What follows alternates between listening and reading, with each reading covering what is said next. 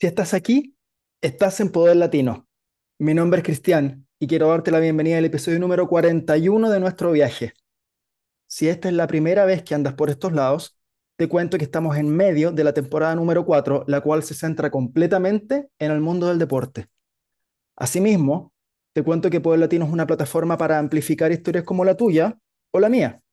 Historias de personas latinas haciendo cosas increíbles desde su disciplina. Y hoy estoy muy contento porque vamos a hablar del deporte rey, del fútbol.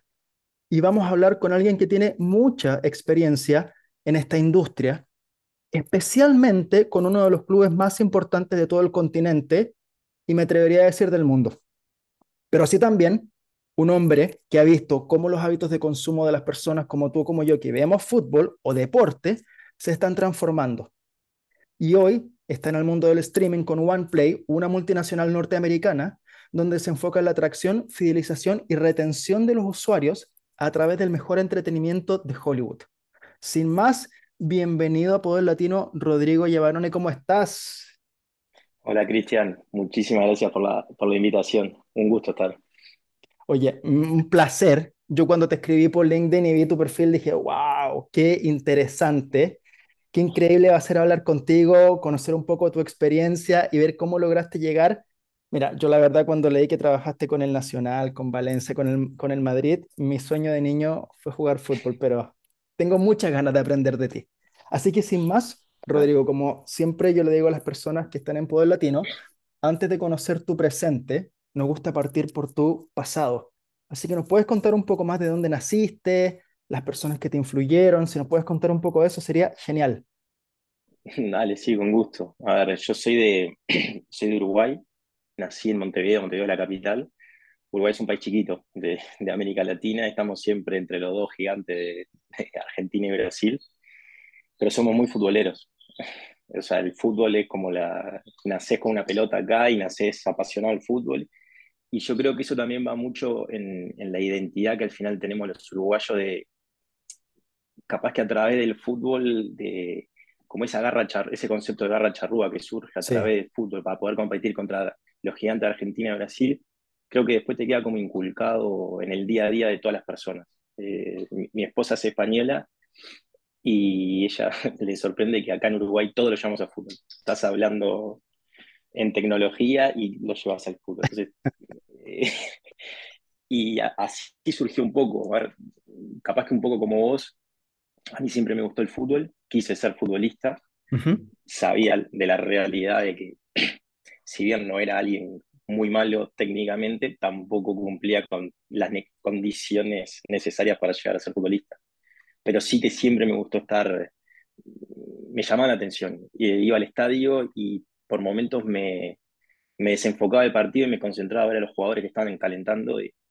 ese está con unos zapatos Nike, pero tiene el modelo tal, ¿viste? Como que me ah, empezaban a sorprender, me empezaban a llamar la atención cosas que no estaban capaz tan eh, directamente relacionadas con el deporte en sí.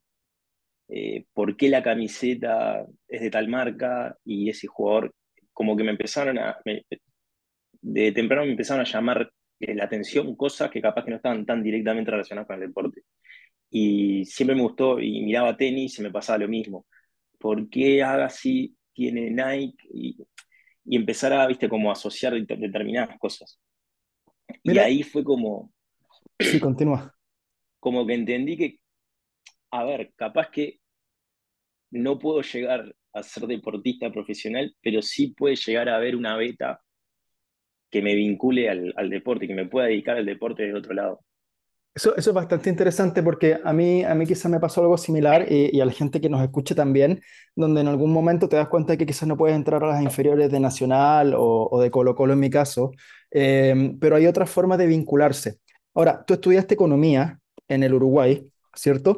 ¿Cómo, cómo escogiste esta carrera? Eh, ¿Tuviste cierta influencia o te dijeron que si estudias economía tenías libertad de moverte a otras ramas del saber? ¿O cómo, cómo, cómo empezaste como a enamorarte un poco del fútbol de una manera lateral y después escoges la carrera de economía? ¿Cómo fue esa transición, esa decisión? No sé, fue como muy, muy directo. en mi casa mi, mi, madre es contadora. Ajá. Entonces el tema de números siempre me llamó la atención. Tengo por mi padre está toda la vertiente legal Ok, y la familia de mi padre, de, mi familia paterna, eh, abogados, escribanos, o sea, está mucho la parte legal. Mi madre contadora, y a mí siempre como que me llamó la atención el tema de números también. perfecto. Y como que ya en el colegio ya sabía, cuando yo salí al liceo y a la universidad, quiero ser contador. Como que nunca tuve ese problema, viste, de qué carrera elegir. ¿En serio? Cuando, cuando haces el salto, viste, que tenés que decidir a la universidad, qué carreras, la mayoría de, mi- de mis amigos tenían como eso, no sé qué estudiar, no sé qué, y en el colegio nos llevaban eh, eh, gente para la orientación profesional, viste, que te contaba, y para mí era como totalmente innecesario, yo ya sabía, yo voy a ser contador, Eh, no, no, no, no me, no me, no me compliquen mucho, yo ya sé lo que quiero hacer. Y así fue. Interesante. E- Es interesante eso porque mirando un poco, mirando un poco tu, la parte educacional en LinkedIn, tú terminas la universidad el año 2010 y después rápidamente eh, das el, sal- el salto a Europa para especializarte en deporte. Entonces, eh, eh, sería justo asumir que nunca dejaste el amor por el fútbol, el amor por los números. ¿Y cómo tomas la decisión de partir a España a especializarte en el área del deporte? ¿Fue difícil? ¿Hay varios puntos en el mundo donde puedes estudiar deporte? ¿Cómo funciona eso? Ahí hay una, como una historia entre media que es, yo eh, empecé la universidad como a estudiar contador y el primer año eh, contador y economía se comparten, es el mismo. Perfecto. Y ahí, ahí empecé a conocer el tema de la economía y me cambió la cabeza y en ese semestre me cambié dije, "Ta, quiero ser economista. Dejé Ajá. el tema de contador. Pero siempre muy ligado al deporte y, y yo tengo, ahora, hoy en día es uno de mis mejores amigos, estudiamos juntos y como la carrera de noche, estudiábamos juntos de día y nos, nos pasábamos mirando deporte, fútbol, tenis, íbamos todo, todos los mediodías, íbamos, íbamos a jugar al tenis, o, siempre muy vinculado al deporte. Entonces yo ya, ya agarré ese gusto ahí de que me quiero dedicar a esto. O sea, sé que la carrera de economía me, me ayuda mucho, pero yo no quiero dedicarme al mundo de, de economista, banco central, no, ese mundo no, inversiones no. Yo quiero esto aplicado al deporte. Y cuando se dio que tenía que hacer la tesis en la universidad, Ujú. yo planteé un tema que era, quiero hacer un proyecto de inversión para, para instalar un centro de alto eh, rendimiento deportivo en Uruguay, que no existe. Perfecto, mira. Y la universidad me dijeron, no, ese tema no. Eh, "Ah, pero ¿por qué? ¿Cuál es el problema? No, porque el, el mundo del deporte es un tema, es un mundo que es un poco oscuro, no vas a conseguir información. Eh, Digo, "Ah, pero eso es un problema mío. Si, Claro, si consigo la información la consigo, después ustedes me evaluarán. Y fue como muy complejo y no, no, no. Y me fui y no me gustó la, la respuesta. Entonces, bueno, ¿qué puedo hacer para hacer lo que realmente quiero? Que en realidad va a ser mi futuro. Y llegué a, a conseguir una reunión con el ministro de deporte de ese momento, oh, wow. Ni más ni que me menos. recibe. Claro, viste, son esas locuras que decís, bueno, quiero hacer esto, a ver si lo intento. Si sale, sale, y si no, bueno, Esa es la, la garra charrúa. creo, creo que sí. Y me recibe y me dice, "Mira, bueno, bienvenido, pero ¿qué, qué, cu- ¿cuál es tu tema? ¿Por qué venís? Le expliqué la situación, mira, me pasa esto. Me dice, ¿y yo qué puedo hacer? Que la verdad, nada, lo único que me gustaría tener de vos como ministro es una carta que digas que al ministerio le interesaría que se haga una evaluación de, de este proyecto. Con esa carta me alcanza. Me dio la carta, Oye, ¿y tú cuánto? universidad. ¿20, vein- menos de 25 años? Sí, sí, yo ahí tendría eh, 21, Oh, 22. chico. Sí, sí. Wow. Ok. Y me dieron la carta. Volví a la universidad. Está, estoy avalado. El Ministerio de Deporte de Uruguay le interesa que haga por lo menos el análisis, nada más. Wow. Bueno, sí, está bien. Eh, pero si no podés aspirar a la máxima nota. Eh, ¿Por qué no? ¿Cómo No, no? porque, porque para, tendrías que hacer un estudio del impacto socioeconómico que te genera este proyecto. Ah, Yo ya ni sabía qué implicaba eso, pero digo, ok, si agrego eso, ¿puedo aspirar a la máxima nota? Sí, si lo haces, sí. Ah, listo. ¿En Y serio? y empecé, que después con el tiempo, a este gran amigo, él, estaba, él, él había empezado antes con la tesis, no como que no terminaba, ¿viste? De entender, digo, "Cha, venite conmigo, vamos a hacerla juntos, siempre nos gustó esto.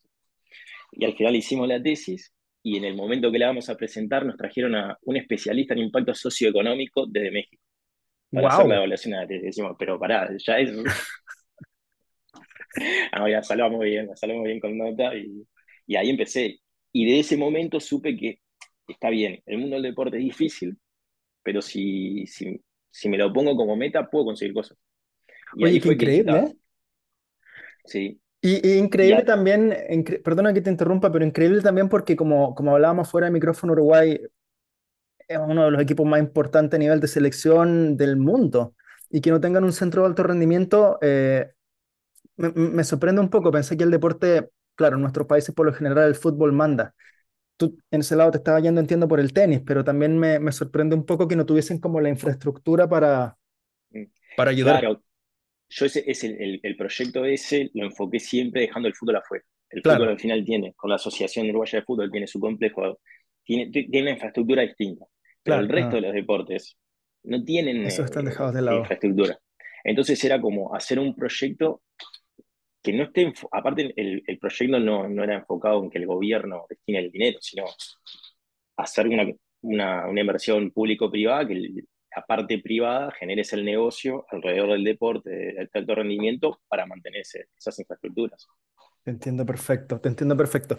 Ok, pasa esto, ahí demostraste un montón de pasión, un montón de compromiso con lo que estabas haciendo.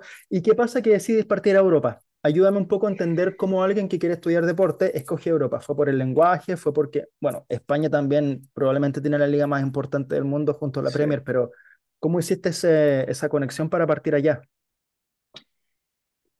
Fue lo mismo, al final yo me quiero dedicar al deporte.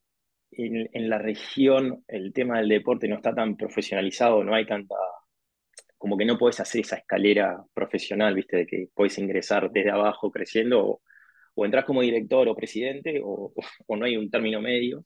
Entonces necesitaba formarme, necesitaba el mejor lugar es Europa y al final eh, yo tengo una fuerte relación con España, mi familia es inmigrante de España, entonces eh, como que sí, yo creo que en el fondo tengo ese, ese gen de, de migrante.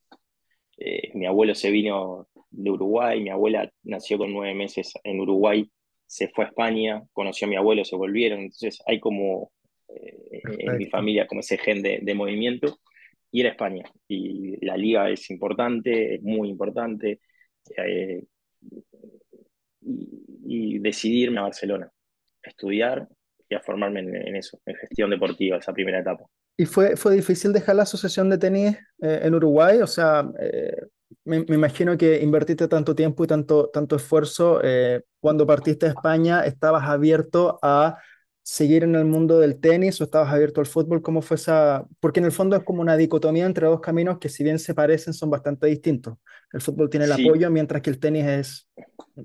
no, yo no lo ahí tiene. tuve, lo que pasa es que yo tuve dos periodos ahí en España. Uno es, cuando termino la carrera, yo había trabajado en IBM Perfecto, como analista financiero. Y fue eso, ¿viste? De, de sentir, este no, no es mi mundo. no es perfecto. mi mundo. El mío, lo mío es el deporte, lo mío es el deporte, y ahí fue esa primera ida a España. Que me acuerdo, estaba un día en casa, apliqué a una, a una universidad, a la Universidad de Barcelona, pasa mi madre y le digo, mira, acabo de aplicar a una Universidad de Barcelona para hacer un máster. Ah, qué bien. No, no, se lo tomó en serio. Como, sí, sí, será otra locura más. Diez, día, diez días después aparece una carta, ¿En Rodrigo, bienvenido, bueno, tengo que hacer, tengo que hacer las maletas, todo, que, que me voy. Y ahí se lo Wow. tomaron en serio. Y ahí fue mi, mi, primera experiencia en Europa, que ahí sí fue hacer el, el, el primer máster en gestión deportiva, que ahí me abrió otro mundo, me abrió otra cabeza de todo lo que puedo hacer, no solo con el fútbol. Eh, está el fútbol, está el tenis, está el básquet, está el tema de agencia, está el tema de jugadores. Hay, hay todo un, un mundo alrededor que, que, que, como que me, me dio esa idea, bueno, capaz que la idea que yo tenía en Uruguay no estaba tan loca. Hay Es, un mundo grande. Es bastante interesante porque tú me mencionabas cuando niño te empezaste a fijar en eh, la, la, marca del zapato del jugador, los auspiciadores, dónde iban los auspicios en el pecho. Ahora los jugadores están llenos de auspicios por todas partes, pero empezaste como a ver un lado alternativo al, al, al juego en sí, a quien hacía los goles. Después pasaste brevemente por contabilidad, te metiste economía, después hiciste toda esta gestión con la Asociación de Tenis Uruguayo y, y llegas acá con toda esta formación y me imagino que Yo también, en la medida que he ido creciendo, he entendido que el mundo del deporte es mucho más complejo de auspicio o comprar y vender jugadores, están los agentes, está el streaming, está el contenido, hay tantas cosas. ¿Cómo empezaste a escoger en qué te ibas a especializar o qué te gustaría probar dentro del, dentro de la industria? Ahí me pasó que terminé, el, terminé ese primer máster que hice en, en, en, Barcelona, que es el tema de gestión deportiva, o sea que ahí te abre mucho la cabeza, porque al Sí. final ves todas las betas de, de la parte de negocio, la parte de operaciones, la parte legal, financiera, ves mucho, y como que yo ya estaba para empezar, viste, con mis primeras armas en pasantías ¿sabes? en Europa. Y fue el momento de la crisis, entonces estaba Au, complejo, complejo. sí, Y en todos lados era, mira, la verdad, estamos recortando personal, no estamos agregando. Entonces, llegó un punto que dije, bueno, la situación está compleja, son mis primeras armas, me vuelvo a Uruguay. Yo al final, Uruguay, conozco gente, o sea, me, puedo empezar con este, este primer periodo. Me volví a Uruguay y ahí fue que empecé a trabajar para un club de básquet acá, de la, apoyando al gerente general. Empecé a trabajar con la Asociación Uruguaya de Tenis, empecé a trabajar con una consultora que trabajaba para clubes de golf, para clubes privados. Entonces empecé a ver como, como otro mundo. Estuve unos 3, 4 años trabajando en, en, esas ramas y en el 2014 me fui al Mundial de Brasil y ahí me, me explotó la cabeza. Dije, yo necesito y quiero estar trabajando en el mundo profesional, ¿Te fuiste esto. por placer o por trabajo? Un poco de ambas. No, no, ahí al Mundial me fui a a Uruguay. Fui Ajá, al Mundial a Uruguay. Nada de trabajo, nada. Pero ahí fue perfecto. cuando vi que esto es el deporte profesional, este es el mundo que yo quiero. Volví a Uruguay de nuevo. Y ahí entendí que yo me quiero especializar en la parte de, de, de negocio, de marketing deportivo, todo lo que es la parte Perfecto. de desarrollo de negocio. Y ahí me fui de nuevo a España a hacer el máster en marketing deportivo a la Escuela Real Madrid. Dejé todo mi trabajo acá, dejé todo, me fui. Y ahí fue donde empecé la, mi carrera real. Imagínate lo que me acabas de decir, hay una escuela del Real Madrid, no tenía idea. Nosotros escuchamos de la Masía, que es donde llevan a los niños en el Barcelona, pero imagínate el nivel de desarrollo que tienen allá, que tienen, que tienen como la infraestructura para, para educar, en el fondo.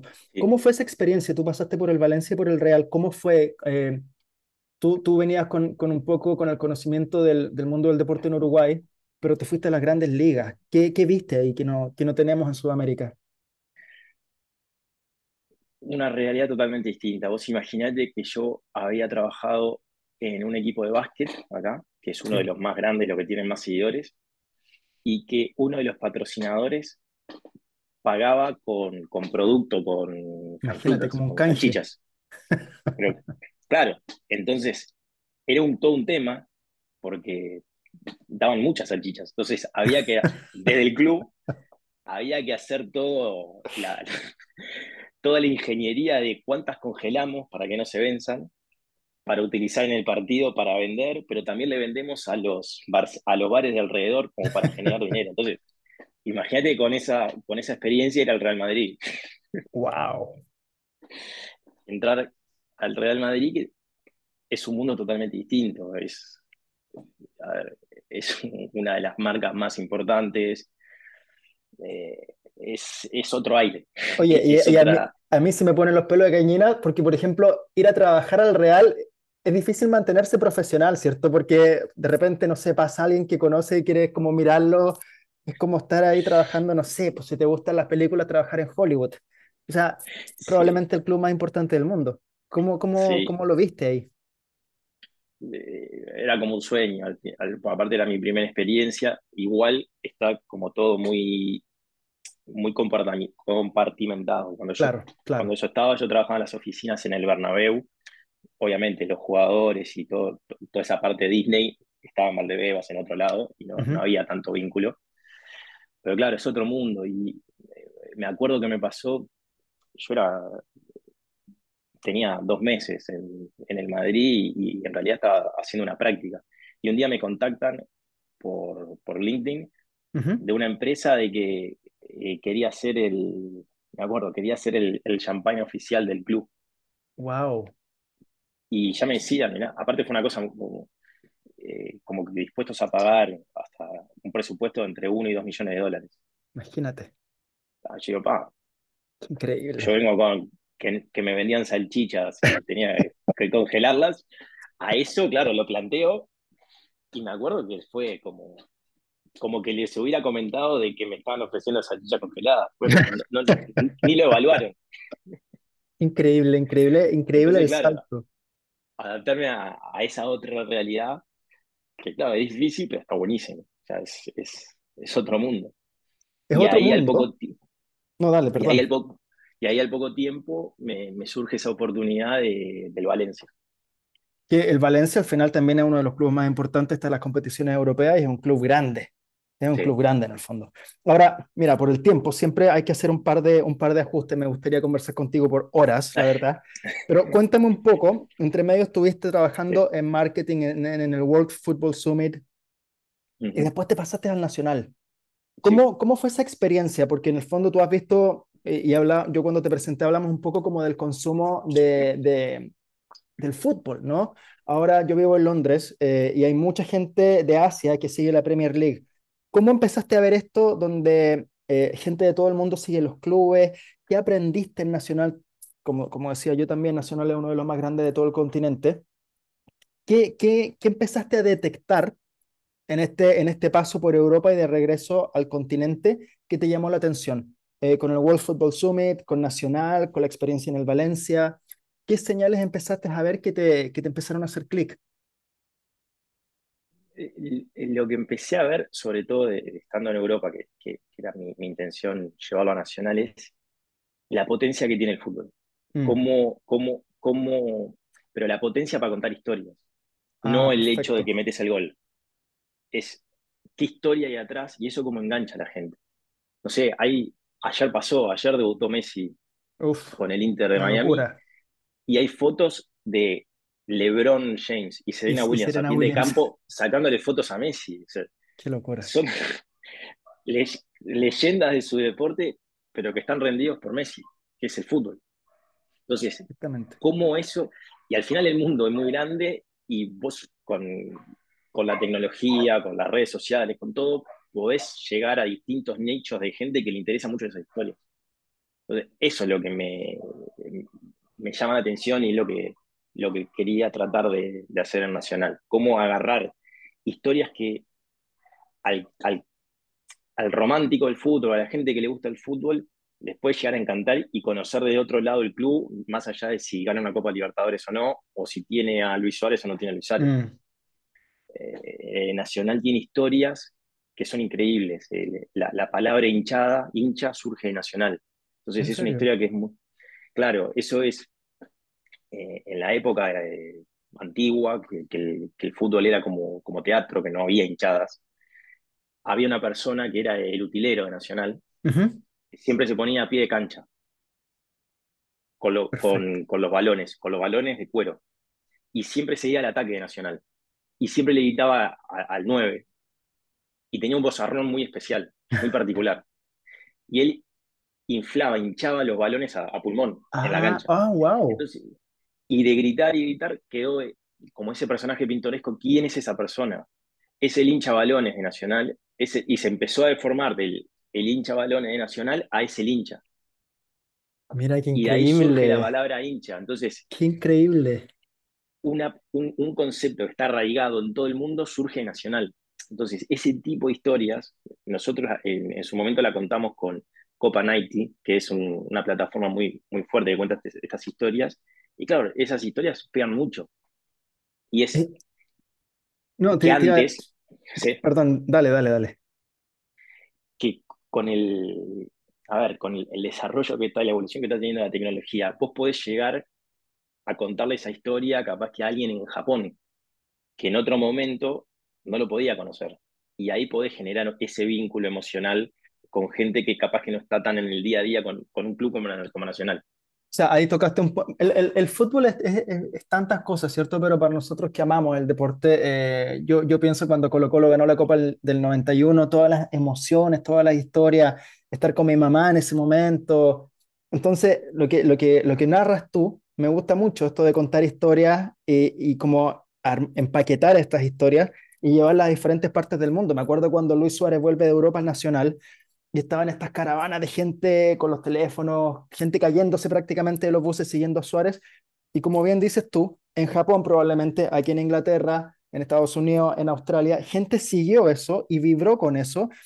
Ayer todo, todos, todos estábamos mirando a Messi, nos guste o no, todos lo estábamos mirando y eso lo encuentro realmente importante, que es la capacidad que tiene el fútbol de elvanar las emociones, los recuerdos, los sueños, las aspiraciones con estas historias como el, el, el de, inflar las, el de hinchar las pelotas de, de, fútbol, que lo encontré genial.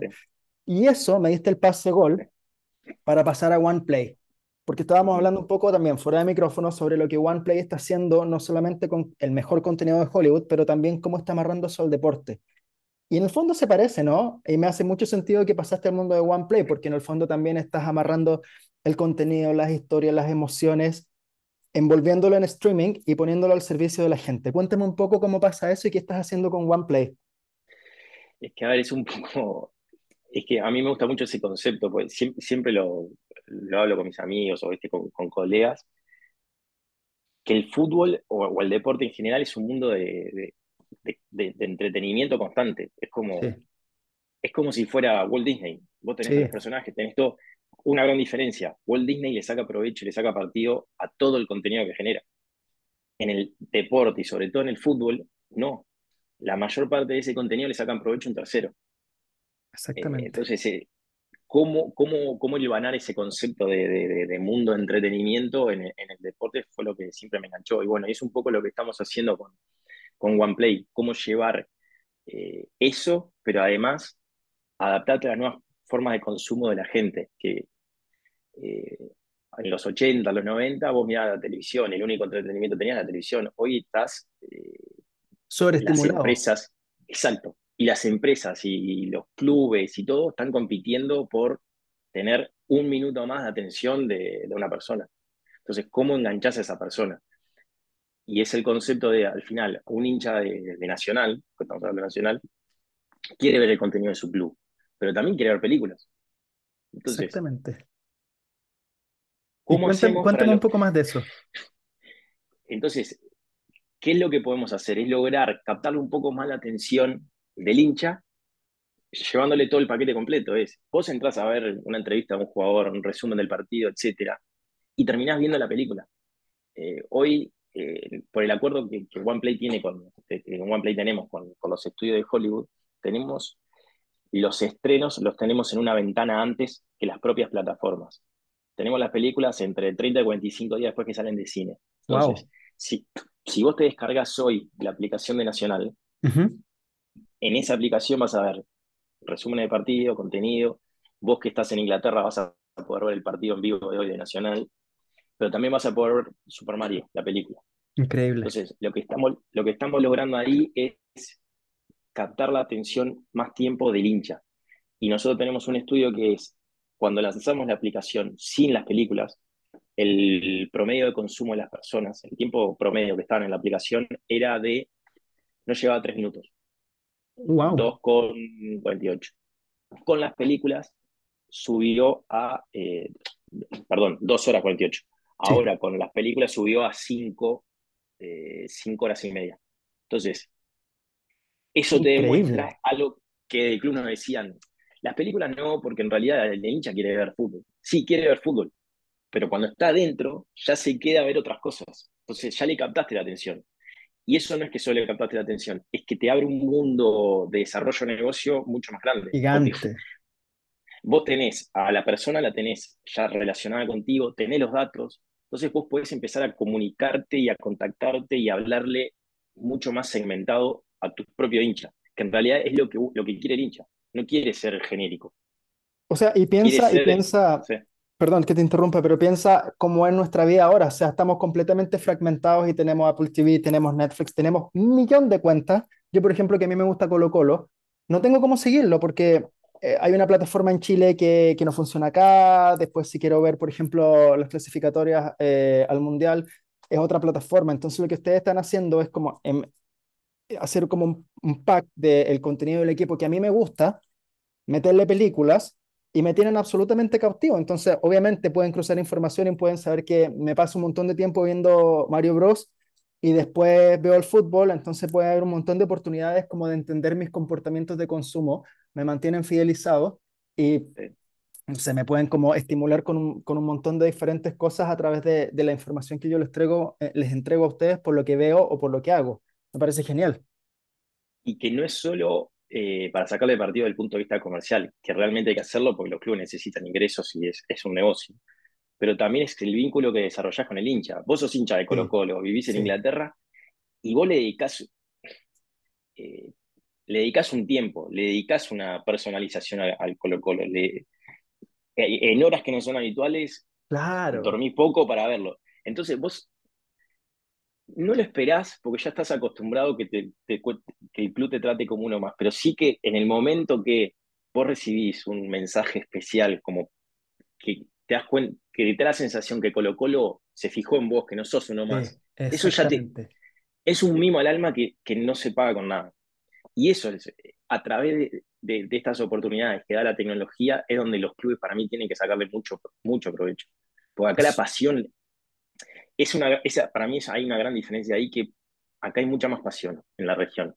Y, y esa, esa es la gran más. diferencia, ¿no? Es la gran diferencia porque la pasión no, la pasión no, eh, es emocional, no es racional. Entonces, Exacto. obviamente, como dices tú, si, si un día de semana yo me tengo que quedar a medianoche a ver un partido Colo-Colo en la Copa Libertadores que ya quedamos de fuera, pero cuando jugó Chile, por ejemplo, cuando le ganamos la final a, a Argentina de la Copa América, yo estaba en India y lo vi muy tarde, lo vi muy tarde y no me importa que el otro día tenía que trabajar, es completamente emocional.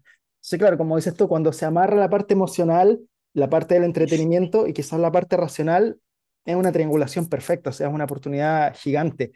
Y te Es quería que hacer una última. imaginate, Dale, dale, dale. imagínate que en ese momento terminó el partido, haya ganado o perdido, haya, hubieras recibido o un mensaje de texto o un mail, Cristian, Yo me pongo a sabemos el esfuerzo que hiciste, claro, sabemos, mira, lo único que queremos hacer es agradecerte por dedicarle este tiempo en la India para apoyarnos. Yo me pongo a llorar.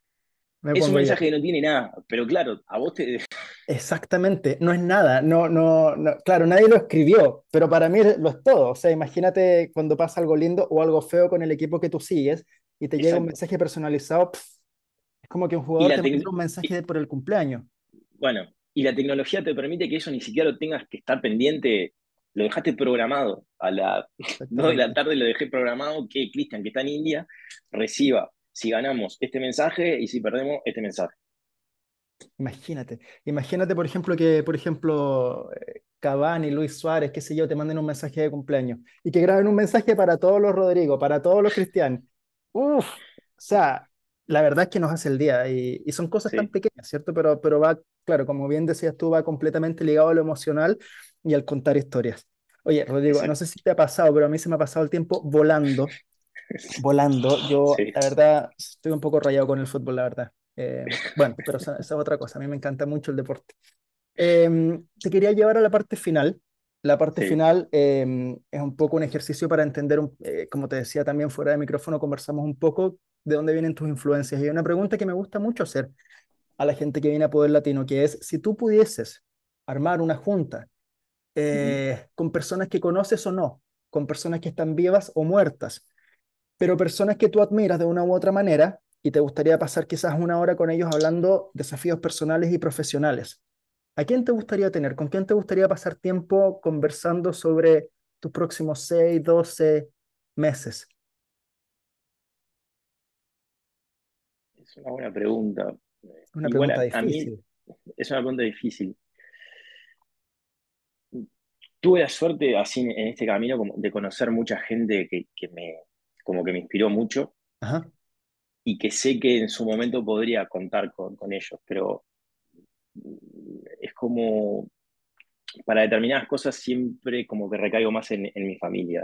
perfecto. capaz que con mis padres, viste, siempre tener ese momento de charla, Sí, con mi esposa tener ese momento de charla, y sí que me gustaría eh, con, bueno, mi abuelo que está fallecido y con mi tío también que está fallecido, poder tener cada seis meses esa charla de, che, estoy haciendo esto, ¿cómo lo ves? Más allá del emprendimiento que tenga. perfecto, perfecto. Mm. Me hace completo sentido. Y la última, ya no estamos acá, se nos está acabando el tiempo. ¿Tú ves alguna tendencia, o si jugamos un poco la futurología? ¿Ves alguna sí, tendencia que podría marcar a Latinoamérica en, en- términos de lo que a, a los dos nos gusta? Dame un segundo, que está sonando algo. sí, No sé qué está sonando. Ah, dame un segundito, dame un segundito que lo corto de inmediato. Te quería decir esto del, del... Ahí se cortó. Voy a tener que hacer una pequeña edición, pero bueno. Vale, Quería hacer una pregunta, si jugamos un poco a la futurología, ¿ves alguna tendencia que salga de Sudamérica en relación al fútbol o a la, y a la tecnología? ¿Ves algún, alguna empresa que pueda marcar la diferencia? ¿Ves algún, algún emprendimiento por ahí que quizás podría tomar vuelo? Yo creo que hay varios emprendimientos como que son, son interesantes. Lo que sí, yo creo que desde mi punto de vista acá en, la región somos más eh, followers, más seguidores de cosas que vienen de, Estados Unidos o de Europa y que lo adaptamos a la realidad acá y que se pueden implementar mejor. Lo veo más difícil que sea como para el otro lado. Eh, para mí lo que, lo que la tendencia es esa, es cómo desde nuestra región ayudamos a, estas grandes marcas a, tomar esa pasión y a contar esas historias de esta forma que, que para mí acá es única. Perfecto, perfecto. Rodrigo, te quiero dar las gracias y ya para cerrar quería preguntarte si la gente quiere continuar la conversación contigo fuera de micrófono, ¿dónde te pueden encontrar? Eh, en mi LinkedIn perfectamente, que me, que me contacten, que, que hablamos, que, que me escucharon acá y ahí La, ya la gente de la salchicha, la gente de la salchicha. Hay alguna oportunidad ahí con eh, OnePlay de repente mandar salchicha a Estados Unidos, Sí, se congelan y se distribuyen. Así que si nos están escuchando, pueden, pueden haber oportunidades. sí, Seguimos consumiendo salchichas. Bueno, vamos a poner tu LinkedIn en el contacto de la, de la historia, en la descripción del episodio. Te mando un abrazo a la distancia. Te doy las gracias por el tiempo, me la pasé muy bien. Espero que la gente escuchando también se la haya pasado muy bien. Les doy las gracias a todos y nos vemos en una próxima edición del Poder Latino. Mi nombre es Cristian, les deseo un lindo fin de semana, una linda semana. Abrazo, gracias, adiós.